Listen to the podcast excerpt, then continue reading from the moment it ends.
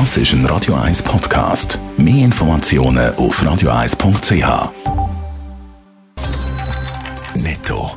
Das Radio 1 Wirtschaftsmagazin für Konsumentinnen und Konsumenten wird Ihnen präsentiert von Blaser Greinicher. Wir beraten und unterstützen Sie bei der Bewertung und dem Verkauf von Ihrer Liegenschaft. blasergreinicher.ch Hannes Dickelmann. Diverse Restaurants in der Schweiz verrechnen ihren Gästen neuerdings einen Corona-Zuschlag von 2 Franken. Das berichtet heute 20 Minuten.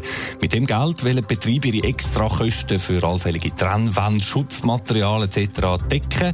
Der Schweizer Preisüberwacher Stefan Meyerhans wird dazu zitiert, also Zuschläge seien grundsätzlich zulässig, wenn auch wenig sympathisch für die Kundschaft. Wichtig sei es, dass der Wirt transparent auf den Aufpreis hinweist und er nicht versteckt auf der Rechnung draufgeschlagen wird.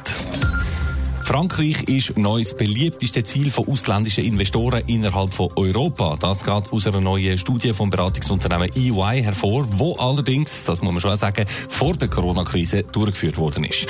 Trotzdem gilt, Frankreich hat Anfang Jahr also offenbar Großbritannien von der Spitze verdrängt als europäisches Mekka für Investoren.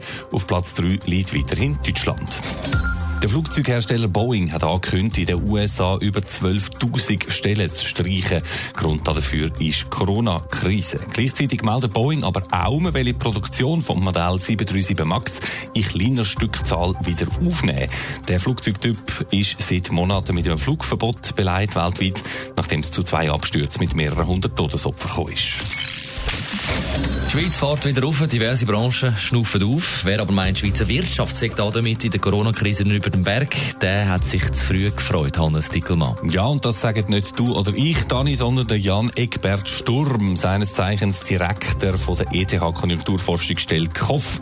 Trotz der Lockerungen und trotz erster positiven Effekte sagt die Schweizer Wirtschaft nämlich noch meilenweit von einer Normalisierung entfernt, sagt er heute im Interview mit den Tamedia-Zeitungen.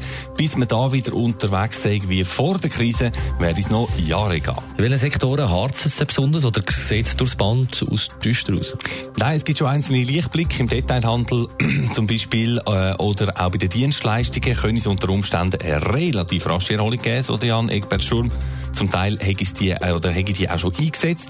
Ganz anders sieht es aber aus bei der Industrie. Dort sage ich jetzt befürchten, dass die Krise jetzt erst richtig anfängt sogar.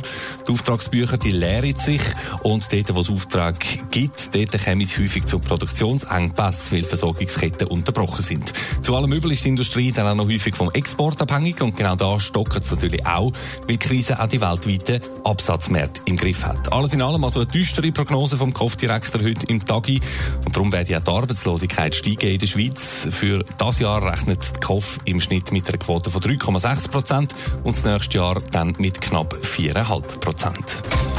Netto, das Radio 1 Wirtschaftsmagazin für Konsumentinnen und Konsumenten.